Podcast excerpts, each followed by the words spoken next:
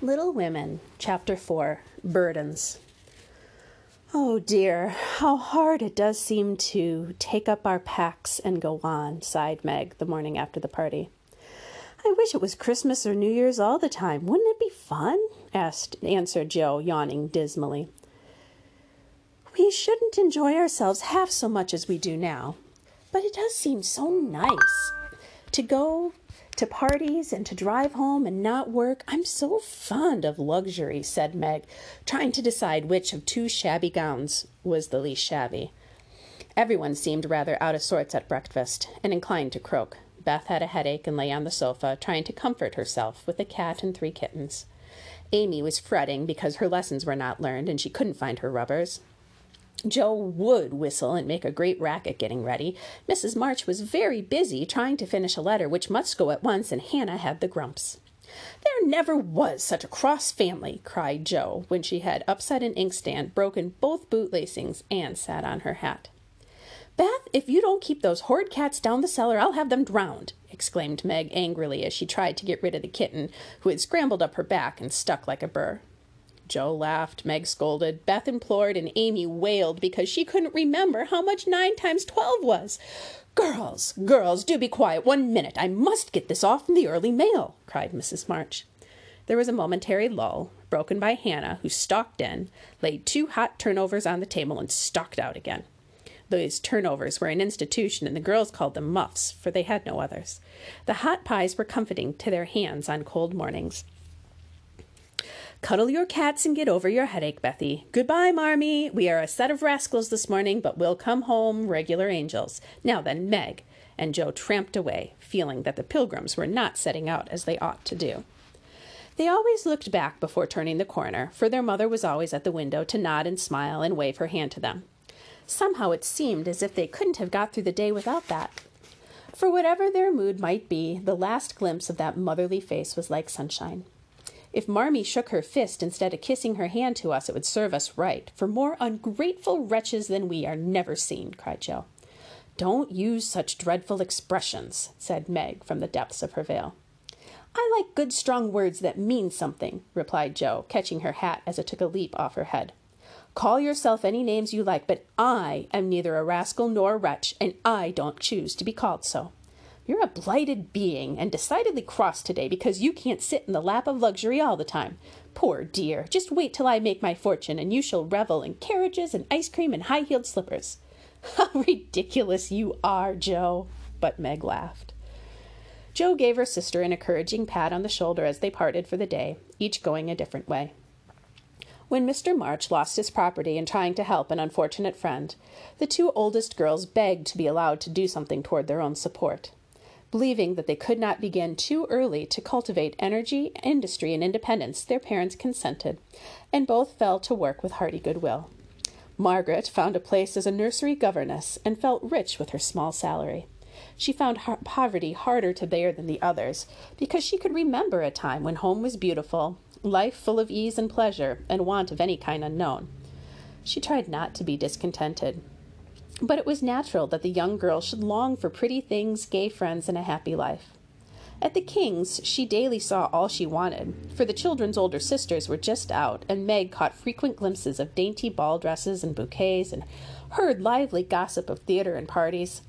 Poor Meg seldom complained, but a sense of injustice made her feel bitter sometimes. Jo happened to suit Aunt March, who was lame and needed an active person to wait on her. The childish childless old lady had offered to adopt one of the girls and was much offended because her offer was declined. Other friends told the Marches that they had lost all chance of being remembered in the rich old lady's will, but the unworldly Marches only said, We can't give up our girls for a dozen fortunes. Rich or poor, we'll keep together and be happy. The old lady wouldn't speak to them for a time, but happening to meet Jo at a friend's, something in her comical face and blunt manners struck the old lady's fancy, and she proposed to take her for a companion. This did not suit Jo at all, but she accepted the place since nothing better appeared, and to everyone's surprise, got on remarkably well with her irascible eh, relative. The real attraction was a library of fine books. The moment Aunt March took her nap or was busy with company, Jo hurried to this quiet place and devoured poetry, romance, history, travels, and pictures. Jo's ambition was to do something splendid. What it was, she had no idea as yet, and meanwhile found her greatest affliction in the fact that she couldn't read, run, and ride as much as she liked. Beth was too bashful to go to school. It had been tried, but she suffered so much it was given up, and she did her lessons at home with her father. Even when he went away, and her mother called to devote her skill and energy to the Soldiers' Aid Societies, Beth went faithfully on by herself and did the best she could. She helped Hannah keep home neat. She had her troubles as well as the others. She loved music dearly, tried hard to learn, and practiced away patiently at the jingling old piano. She sang like a lark about her work, was never too tired to play for Marmee and the girls, and day after day said hopefully to herself, I know I'll get my music sometime if I'm good. If anybody had asked Amy what the greatest trial of her life was, she would have answered at once, My nose. When she was a baby, Jo had accidentally dropped her into the coal hod, and Amy insisted that the fall had ruined her nose forever. It was not big or red, it was only rather flat, and all the pinching in the world could not give it an aristocratic point. Amy felt deeply the want of a Grecian nose, and drew whole sheets of handsome ones to her, console herself.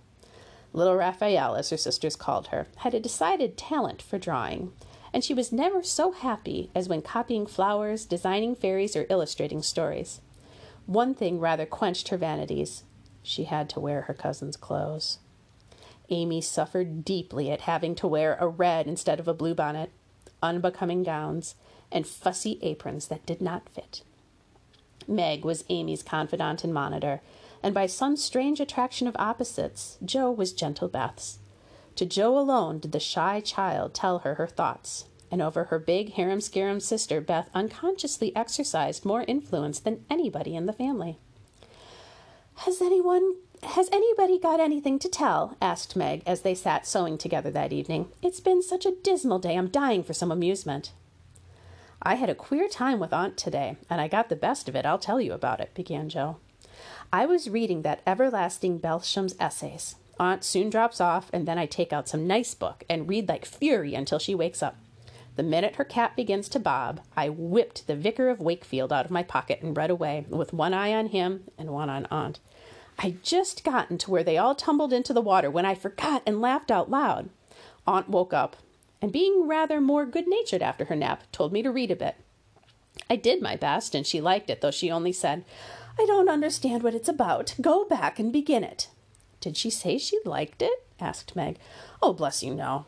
But she let old Belsham rest, and when I ran back after my gloves this afternoon, there she was, so hard at the vicar that she didn't hear me laugh. I don't envy her much, in spite of her money. Rich people have as many worries as poor ones, I think, added Jo. That reminds me, said Meg. It isn't funny, like Jo's story, but I thought a great deal about it as I came home. At the King's today, one of the children said that her oldest brother had done something dreadful and Papa had sent him away. I heard Mrs. King crying and Mr. King talking very loud. Grace and Ellen turned their faces when they passed me, so I shouldn't see how red their eyes were. I didn't ask any questions, of course, but I felt so sorry for them, and was rather glad I hadn't any wild brothers to do wicked things and disgrace them. I think being disgraced in school is a great deal tryinger than anything bad boys can do, said Amy, shaking her head. Susie Perkins came to school today with a red, lovely red carnelian rig. I wanted it dreadfully. Well, she drew a picture of Mr. Davis with a monstrous nose and a hump, and the words "Young ladies, my eyes are upon my eye is upon you" coming out of his mouth in a balloon thing. We were laughing over it when all of a sudden his eye was on us and he ordered Susie to bring up her slate. She was paralyzed with fright, but she went and oh, what do you think he did? He took her by the ear, led her to the recitation platform, and made her stand there half an hour, holding the slate so everyone could see. Susie cried quarts. I know she did. I didn't envy her then, for I felt that millions of rings wouldn't have made me happy after that. I saw something that I liked this morning, and I meant to tell it at dinner, but I forgot, said Beth, putting Jo's topsy turvy basket in order as she talked. When I went to get some oysters for Hannah, Mr. Laurence was in the fish shop, but he didn't see me, for I kept behind a barrel, and he was busy with Mr. Cutter, the fish man. A poor woman came in with a pail and a mop and asked Mr. Cutter if he would let her do some scrubbing for a bit of fish because she hadn't any dinner for her children and had been disappointed of a day's work. Mr. Cutter was in a hurry and said no rather crossly. So she was going away looking hungry and sorry when Mr. Laurence hooked up a big fish with the crooked end of his cane and held it out to her. She was so glad and surprised she took it right in her arms and thanked him over and over. He told her to go along and cook it, and she hurried off so happy. Wasn't it good of him? Oh, she did look so funny, hugging the big slippery fish and hoping Mr. Laurence's bed in heaven would be aisy. When they had laughed at Beth's story, they asked their mother for one. After a moment, she thought and said soberly, As I sat, sat cutting out blue flannel jackets today at the rooms, I felt very anxious about father and thought how lonely and helpless we should be if anything happened to him. An old man came in with an order for some clothes. He sat down near me, and I began to talk to him, for he looked poor and tired and anxious. Have you sons in the army? I asked. Yes, ma'am, I had four, but two were killed. One is a prisoner, and I'm going to the other, who is very sick in a Washington hospital, he answered quietly. You have done a great deal for your country, sir, I said, feeling respect now instead of pity. Not a mite more than I ought, ma'am. I'd go myself if I was any use. As I ain't, I give my boys. He spoke so cheerfully, looked so sincere, and seemed so glad to give his all that I was ashamed of myself. I'd given one man and thought it too much, while he gave four without grudging them. I felt so rich, so happy thinking of my blessings that I made him a nice bundle, gave him some money, and thanked him for the lesson he had taught me.